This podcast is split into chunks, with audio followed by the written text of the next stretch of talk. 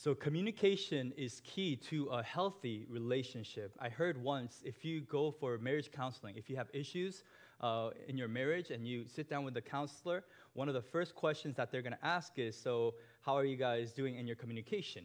Are you guys talking to each other? Right? Because when the communication chain is broken, when there's no communication or miscommunication or lack of communication, maybe over communication, uh, that's when the relationship gets really, really difficult and, and hard. The same is true with our relationship with God. I think one reason why we tend to struggle with our relationship with God is because we struggle in the area of communication. And so Psalm 19 is written by King David, and it's all about God's word. It's all about communication. And the main idea is pretty simple it's this God speaks. God speaks. God is not silent, He speaks, and this is something that we see in the Bible from cover to cover, especially in the opening chapter of Genesis, when the Bible says God created the heavens and the earth in the beginning. And one of the first things that He does is He says, Let there be light. And there was light. So, from the opening chapter, from the opening verses of Genesis, right off the bat, we learn that God speaks and His word has power. His word has power to, to bring light. And also, after that, he creates all things. So he gives life. So God's word has power to give light and life. And all throughout Scripture, this is something that we see. God is constantly speaking to his people in different ways. So, how does God speak to us today? That's the question that we want to ask, right? We see how God speaks in the Bible, we see how God speaks in different ways, but specifically to us, how does God speak to us? That's the question that I want to answer today. So, God speaks, first of all, He speaks to us through nature. God speaks to us through nature. Look at verse 1 and 2. It says this The heavens declare the glory of God, and the sky above proclaims his handiwork. Day to day pours out speech, and night to night reveals knowledge. So just look at the verbs declare, proclaims, pour out speech, reveals knowledge. It's all about communication, right? It's all about speech. So who's doing the talking here? The Bible says the heavens the sky, so things that were created by God, so creation is doing the talking, but they're not talking about themselves, they're talking about God and His glory.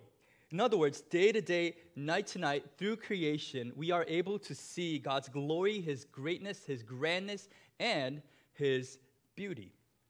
It says in verse 3 there is no speech, nor, nor are there words whose voice is not heard, which is ironic, right? Because we're talking about God speaking, and yet, it says, when creation speaks, there's no speech, there's no words, and, and there's no voice. Now, how does this make sense? Well, we do this all the time too. We don't have to speak out words in order to communicate.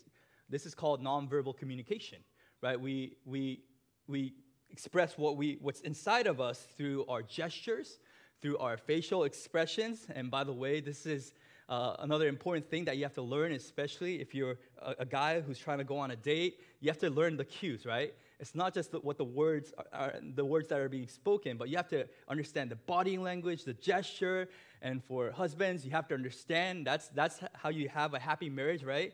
Just because your wife says I'm okay, it doesn't mean that she's always okay. Make sure that you see her face, her gestures, and so I think it's really, really important that we understand that it's not just simply through words, but through gestures or different ways. Nonverbal communication is key. I mean, even with my kids, when they are disappointed at me, when they are mad at me, upset at me, they're not going to say to my face, I hate you. Uh, well, maybe one day they'll do that. but instead, they'll go in their room. They'll try to hide. And what, what are they trying to say? Uh, well, they're not speaking anything, but they're communicating to me that I'm upset, like that I don't want to be with you right now. So nonverbal communication, or a simple hug, or you know a simple gesture could really brighten someone's day. And so we see that we too communicate in nonverbal ways. And what God is saying is this: creation it is saying something, and it's saying something in a nonverbal way. And last week, you know, when Pastor Daniel was speaking, he talked about how we spend hundreds and hundreds of dollars, thousands and thousands of dollars just to go out and see the ocean or to see the mountain. There's something just magical, something that's beautiful about just sitting and looking at nature. And I was thinking about this. Why is it so satisfying to look at nature? One thing that we said was, well, it helps us to take the attention off of us and we can focus on something else. But notice that something else is not just a thing, but it's a beautiful creation of God. That it's the artwork of God. When you look at the ocean, when you look at the mountains, when you look at the sky above, the stars in the sky, the reason why you are filled with joy, the reason why you are filled with wonder is because you're not just seeing a thing, but you are seeing something that was beautifully created by an artistic God. The reason why you have pets at home instead of robots, right, is because there's something unique and special about God's creation, something that has life. The reason why we want plants in our home instead of just random drawings is because there's something that's unique about God's creation. I mean, one day Timothy brought a caterpillar home, and so he, he put it in, in this, this plastic bottle, right? And he was just staring at it for hours, right? He wants to play with it, touch it. And then even for me, I'm like just staring at this caterpillar, right? And sometimes I just forgot how, how crazy creation is. Like how this caterpillar moves, how this caterpillar wants to get a cocoon and, and, and all that, how, how much he eats, right? It's like fascinating. I think the reason why we, are, we gravitate towards creation, things that are created not by man but by God, is because there's a special message in creation. The Bible tells us that creation declares the glory of God. It says in verse 2, day to day pours out speech, night to night reveals knowledge. Verse 4, it says, their voice goes out through all the earth, and their words to the end of the, the world. And so you see that this message that creation is communicating, it's available for all people, and it's available everywhere. That's the beauty of, of this. For all people at all times, God is speaking to people about his glory, about who he is. And one example that he gives is the sun.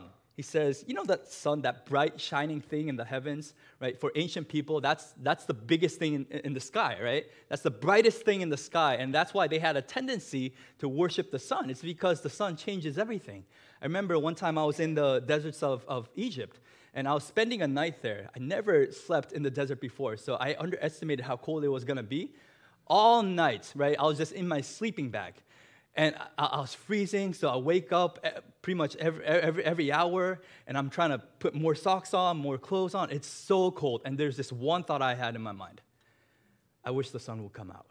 Like, the sun would change everything. And sure enough, when the sun was rising, like, what seemed horrible, the desert seemed like this dark, cold place. Like, once the sun came up, it was this beautiful place that had that, that, that, that, that, that, that place was no longer a place of suffering.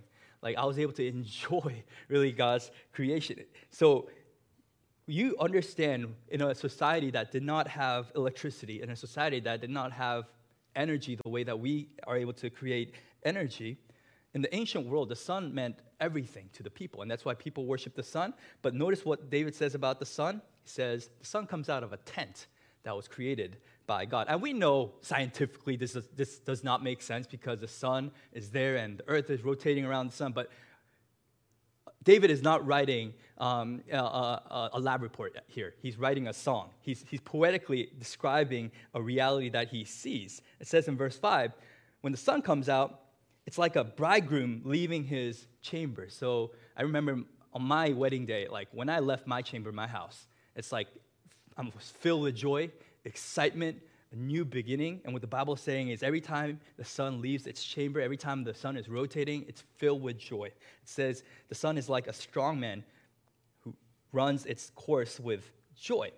So if you're like me and if you're weak, when you run, you feel pain and it hurts. It hurts your legs, it hurts your lungs. You don't really enjoy it. But if you're a strong man, if you're a runner, if you're conditioned, an athlete, and that's kind of what the idea behind the strongman, it's a champion, it's a warrior. If you're conditioned to run, like when you're running, it's like, this is amazing, right? Like you feel alive, your blood is, is pumping. Uh, and so a strongman runs with joy. And what the Bible is saying is the sun is running in such a way. Uh, the sun is not just there randomly, but God is, is taking care of the sun and also, the sun is filled with joy because it has a purpose for God. And so in verse 6, it says, Its rising is from the ends of the heavens, and its circuit to the ends of them, and there is nothing hidden from its heat. Again, everyone can see the sun. I remember, I can't remember, I will actually, I can't remember exactly where I heard this, but I remember like there was this long distance couple. Um, uh, they were, they're basically like living on the opposite ends uh, of, of, of, of a country. And they're talking and they're kind of this new couple. And so like i love you. Like you know i miss you. I wish we can be together but at least we have we're under the same sun. Or at least we're looking at the same sun or the same moon. Like it's this idea that everyone has access to the sun and access to the moon. And just like you put a satellite up in the sky so that you can get maximum coverage what god is doing is he's putting things in the sky so that he, there can be maximum coverage so that everyone can see and recognize his glory and his beauty in creation. So God speaks to us through nature. God speaks to us through nature. Um, I love going up to the mountains, uh, hiking, because when you go up to the mountains and you look at all the mountains around you, the idea that gets into your heart is not like, man, I feel really, really big right now. Right? The idea is that this world is so big, huge, and I'm so little. Like, I'm so small. Like when you're in your room, when each wall is there in concrete, and everything in your house, by the way, is, is created so that it would serve you, so that it will be good to you, so that you can have access to it. Everything is centered around you. Like the tendency that you have in your house is that you tend to focus on yourself, right? Uh, the same is true when you go online, because when you go online, you kind of have a lot of power, you have a lot of, you feel like you have a lot of significance, you can choose who you want to be with, you can choose what you want to see. It's like um, on YouTube or on social media, they're constantly feeding you exactly what you want to see based on what your search engine. And so, like, you're getting content that is catered for you, and it's basically saying you're important, you're significant, go buy this, go buy that, access this, access that, think in this way. But when you go out in nature, like there's this overwhelming sense that you don't feel that secure. You don't feel that significant. Like at night in nature, if you've been camping and you hear like a small sound, it's like, wait, what was that? Why? Because you understand that you are so small and vulnerable and weak and you're in need of someone else. Maybe that's why nature is so beautiful because it puts us in the right place. Because we tend to put elevate ourselves to the place of God, but nature puts us down to earth and helps us to recognize that we are simply just living by the grace of God. At the same time, it puts God in the right place because when you look at nature, His glory that's displayed, uh, you get an overwhelming sense that God is beautiful. Like even the tallest building that man created, it, it, like you can go to Shenandoah Mountain and it's, that's, that's taller than that. Like, you know, God's creation is so much greater, so much bigger, so much, uh, it, it's, it's more beautiful than anything. But here's the problem just like a lot of us have trouble appreciating art, we have trouble appreciating the art of God. I remember one time I went to the National Gallery of Art in DC with my mom, who, who, who studied art. Um, and, and she wanted to be an art major in, in, high school, so she studied a lot of art, and so she was having the time of her life there. Like she's looking at different drawings, paintings, and she's talking about, oh, I saw this in the books, and, and this is like, this is the background story of this. I'm, I'm just walking there. I'm like, okay, that's a person. that, that, that's a tree.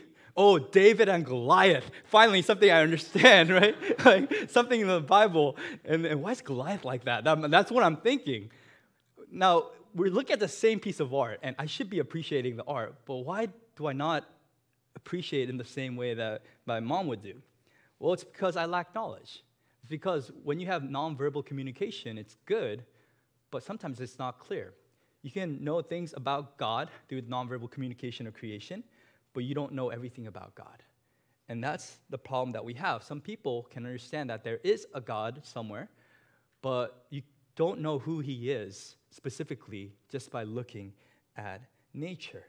Actually, Romans 1:18 says this, "For the wrath of God is revealed from heaven against all ungodliness and unrighteousness of man, who by their unrighteousness suppress the truth." Now, how do they suppress the truth? For what we know about God is plain to them because God has shown to them for his invisible attributes, namely his eternal power, divine nature, have been clearly perceived ever since the creation of the world and the things that have been made. So, what Paul is saying is what God created, uh, the nature, creation, in that, God's invisible qualities and his power is displayed. However, people tend to suppress the truth. Although there's a beautiful drawing, a painting, just like we don't appreciate it because we don't recognize it. In the same way, although all around us, there's this God's creation and his masterpiece and his artwork, we don't appreciate it because one thing is that we're very ignorant, another thing is that we lack knowledge.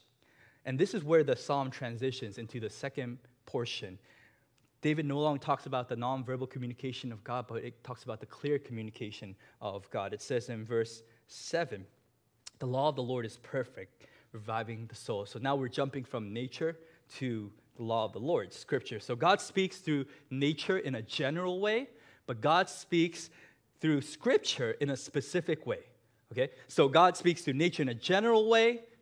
You kind of have an idea of God, but God speaks through scripture specifically so that you can know God in a perfect and real and a personal way. In verse 7, it says, The law of the Lord is perfect, reviving the soul. The testimony of the Lord is sure, making wise the simple. The precepts of the Lord are right, rejoicing the heart. And it goes on and on and on. So, the law of the Lord, the precepts of the Lord, the testimony of the Lord, those are all synonyms that are pointing to the fact that the written word of God, scripture, the Bible, is, is this. That's what the Bible is saying. So, what is it? Number one, it is perfect It says the law of the Lord is, is perfect, it is flawless, it is whole. There is no error within it.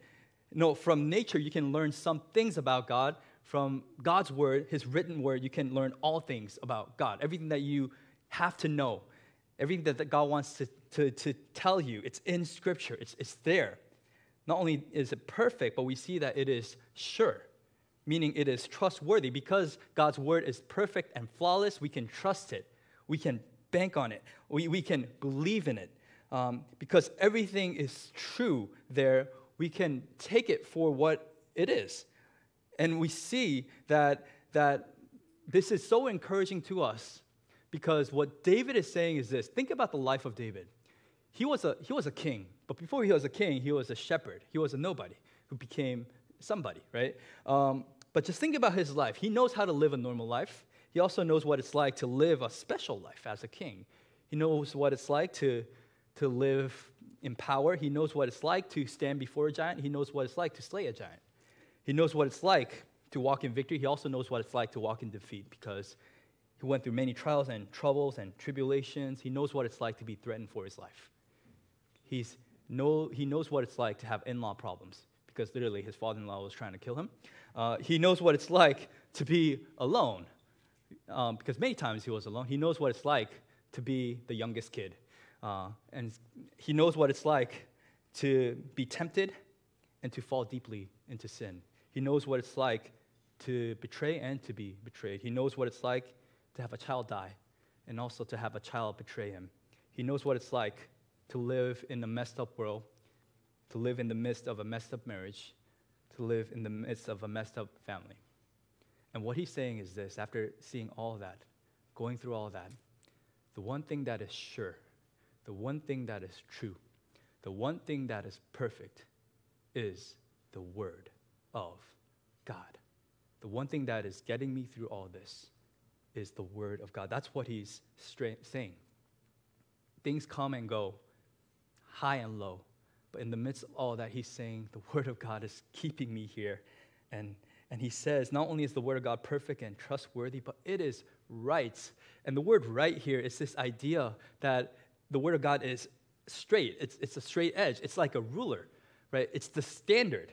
And so when you judge something, if, you, if you're not sure whether a line is straight or not, all you have to do is you take a ruler and you place it next to a line, and you're going to see if it's straight or not, because that's the standard. What, what the Bible is saying is this the Word of God is your standard. It helps you to see what's right, what's wrong, what's off, and what's on, on, on, uh, what's on the dot, and it helps you to ju- judge all things in your life. No, in our sinfulness, in our human tendency, we have this tendency to judge God's word. to pick God's word. We feel like this word is relevant now, this word is not that relevant culturally, it's not sound, and we have put our opinion upon God's word. What the Bible is saying is this the word of God is not the object of your judgment, it is the source of your judgment. The word of God is what should determine everything else about you. The word of God is what you cling onto. No, how do you know that if you're making God's word the source or the object of your judgment? Well, when you read the Bible, if you're constantly asking the question, is it okay to do this or do that? Is it okay for me to, to I guess, you know, walk in sin? Is it okay for me to, to go out and party? Is it okay for me to drink? Is it okay to, for me to, to sleep with someone before marriage? And all these different things, I'm not trying to put an opinion right now, but what I'm saying is this. In the question, what you're trying to do is you're trying to force God's word upon a reality in your life. That's what I'm trying to say. You're trying to see how far you can go without falling. When the Word of God is the standard, the question is, is, is not, is it okay? The question is, what should I do? Like, what's the most honoring thing to God? How should I live out this, this, this, this relationship that I have with this lady? How should I live out my, my, my career with integrity and honesty? Like, what should I think about my money? It's not about is it okay or how far can I go and have my way without kind of making God mad or angry. It's about pleasing God. It's about understanding that the Word of God is perfect, it is flawless, it is sure, you can trust it. It is there for you because it is always teaching you what is right. It says in verse 9, the rules of the Lord are true and righteous altogether. So it's not just parts of God's word, altogether they are righteous. So the perfection of Scripture we see. But the next thing that we see is the power of Scripture. Look at how the word of God is described. The law of the Lord in verse 7 revives the soul. When you are downcast, when you are confused, when your soul is either in sin or away or discouraged, it says it can revive your soul. Like it transforms you from the inside out. When you are hopeless, it gives you hope. It like that's something that's remarkable. Not only does it transform your heart, it transforms your mind. Notice it says the testimony of the Lord in verse 7 is sure, making the simple wise. The simple becomes wise. In other words, the Word of God gives wisdom. And you might think, well, I have a PhD. I have my master's degree. I have two master's degree right? I'm a double master. Uh, or maybe you feel good about all the certifications that you have, and you feel like, well, I'm a well educated man or a woman, I have a nice career. Um, but just think about it. I love how uh, Pastor Tim Keller kind of talks about this. He says, think back to 10 years ago, like how you were, 15 years ago. Like, and think about the decisions that you made, the life that you lived. Are you proud about yourself? Or maybe if you're kind of on the older side, go back like maybe 30 years. Uh, but like but but like a lot of times you don't have to go that back in time. Like a lot of times we would say, I wish I can go back to my teenage years. I wish I can go back to my childhood. Why? Because if I had the knowledge and the wisdom that I have right now, if I understand the world that, that how it is right now, then I would use my time differently. I would make different decisions. Like, oh man, I was a fool back then. I didn't know anything. Notice, if you continue to live like this, you're going to say the same thing in 10 years. In other words, you're a fool right now.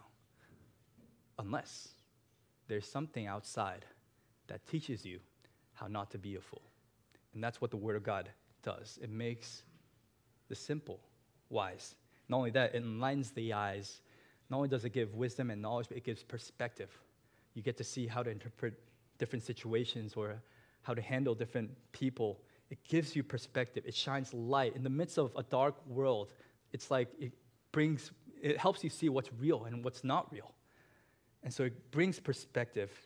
And this is the thing that really I struggle with when I was meditating on this. In verse 10, it says, More to be desired are they than gold, even much fine gold, sweeter also than honey and drippings of the honeycomb. So not only is the word of God powerful. Not only is the word of God perfect, but we see that it is delightful. It says in verse 8, the precepts of the Lord are right, rejoicing the heart. So it's actually fun. It's, it, it brings joy, the light. It is a beautiful thing. It is so precious to the point that you can have much fine gold. Someone can put millions of dollars in front of you, and you would say, instead of taking that, I would rather take the Word of God. Someone can put the most beautiful meal in front of you, created by the best chef, and you would say, I would rather have the Word of God than that. That's how much David loves the Word of God. Why? Because not only is it glorifying to God to live according to God's Word, but it is good for our souls. He's saying that I would rather feast on this than anything else. It is delightful. So the Word of God, it is perfect, it's, it's powerful, it's delightful. We also see that it is personal. One thing that you notice from verse 1 through 6, there's only one mention of God. And the title that is used is El, which is a general name of God. From verses 7 to 9, in three short verses, six mentionings of God. And the title that is used is not God, it is L O R D, capitalized, which we know by this point, hopefully, the past two weeks we talked about this. It's the word Yahweh, the Hebrew word, the personal name of God, God's covenantal name, the name that he gave to Moses first and to his people. And so, what's that's what, what that's telling us is this through the Word of God, when you look at nature, you can have a general relationship with God and a general idea of God. But when you look at Scripture, that knowledge becomes personal. No longer is He just a God out there, but He's your Lord, the Lord of your life. So the Word of God is perfect, it is powerful, it is personal, it is delightful. So, just to throw a couple application points at this point, so, how are you doing with the Word of God? You know, we had the we had the Bible reading plan this year. Are you spending time in God's Word? Are you finding His Word like it, it, uh, delightful? And are you enjoying His Word? I think one reason why we struggle to really enjoy God's Word, and some people say this, I have no intentions whatsoever to read God's Word. Uh, I just have no desire to read it. And I think the answer to your question is if that's the case, you have to read it. Because what that means is if you never even try to read God's word, you're never, never going to develop a taste for it. Like when I was young, I hated seafood because uh, my grandfather, like we always, we, uh, in my childhood, we, he lived at our house. Like, actually, we lived at his house. We lived together, and uh, and he would always cook seafood, and like I, I hated it. I hated the smell. I didn't like it. And then one day, you know, I went to, uh, when I was an adult, I went to a restaurant and I ate sushi, right? And, and it was like a different world. Like, how can something like this, like, exist? And so, and so, but all my life, I've been neglecting seafood. I was like, I'm never gonna eat sushi. I'm never gonna eat sushi. And the moment I taste it, and the more I eat it, by the way, I develop these taste buds. Like I, I, I know like what tastes good and what doesn't. And the same is true with the Word of God. Until you begin to read it, until you actually get used to its taste, you'll never enjoy it. You'll never enjoy it if you're always eating spiritual junk food. When you're constantly looking at your phone, you're constantly hearing stuff from the radio, from the TV, and things that are against God's word, things that are about this wor- world. I'm not saying that you have to cut everything off, but what I'm saying is if that's your main diet, spiritual diet, then there might be a problem. Like even for Timothy, when he eats so many snacks, he never eats the real meal. But the real meal is the one that really gives nutrition and, and, and energy and strength for him. In the same way, I think the reason why we struggle to read God's word is because we feast on spiritual junk food. For some of us, the reason why we don't find the word of God delightful is because we know it, but we never live it out. Like, notice that God says this is not just something that you know up here, it's something that would, becomes the standard of your life. And you apply it, you live according to it, you, you try to adjust your life to God's word, obedience. And when you begin to obey, you're going to see the fruit of God's word. It talks about how in verse 11, moreover, by them is your servant warned. In keeping them, there is a great reward. When you keep the word of God, there's a great reward. And the last reason why I think we fail to really appreciate God's word and enjoy God's word is because a lot of times we read God's word to learn instead of to love the Lord. Like we read God's word as if this is a textbook and we just gather information. So our mind is full of, of information and, and knowledge. And yet we miss out on the exact point of Scripture. What the Pharisees, you know, they thought studying the Scriptures, it would make them wise and holy. Jesus said to them, Well, Scriptures, it points to me. God's Word, it points to me. It's, it's all about me. And so I think a lot of times when we're reading this, we have to remember the whole point of reading the Bible is not just to upgrade your life, it's not just to live a better life, it's to love the Lord, it's to know your Lord, to understand who He is. I love what it says in John 1. It says, In the beginning was capital W Word, and the Word was with God, and the Word was God, talking about Jesus who came in flesh. And He was there in the beginning. All things were made through Him, and without Him was not anything made that was made. In Him was life, and the life was the light of men. So it says, In Jesus Christ there is life and light. Creation, to some degree, displays the life and light of God. At the same time, Jesus perfectly demonstrates life and light of God because he's the one who brings true perspective, not just in the physical world, but in the spiritual world as well. He's the one who gives true life, not just to our physical life, but spiritual life as well. Like he helps us see things in a different way. He helps to live, helps us live in a different way. Hebrews 1 uh, verse 1 and 2 says this Long ago, at many times and in many ways, God spoke to our fathers by the prophets, but in these last days, He has spoken to us by His Son. And so the whole point of Scripture is to speak to us. God is speaking to us through His Son, whom He had appointed heir of all things, through whom also He created the world. So, what is our humble response? I think at the end of the day, we have to take home this, this this message and really wrestle with it, understanding that it's not just about living according to God's word and trying to do everything in God's word. Because if you try to do that, you will quickly be discouraged. Because God's word is perfect, is perfect, and you're not. Like, there's no way we can live out this word on our own. And that's why David prays this prayer at the very end. Verse 12, whom can discern his errors, declare my, me innocent from hidden faults. And verse 14, let the words of my mouth and the meditation of my heart be acceptable in your sight, O Lord, my rock, my redeemer. The psalm begins with God's word, it ends with this relationship with God. After seeing all this, what David says is, I'm not just thankful that I have all this information and tips on how to live life. After reading all this, he says, I'm thankful that you are my rock and you are my redeemer. And he says, Because who you are, I want my words and the meditation of my heart in other words, anything that's outside and anything that's inside, I want that to be pleasing to your sight.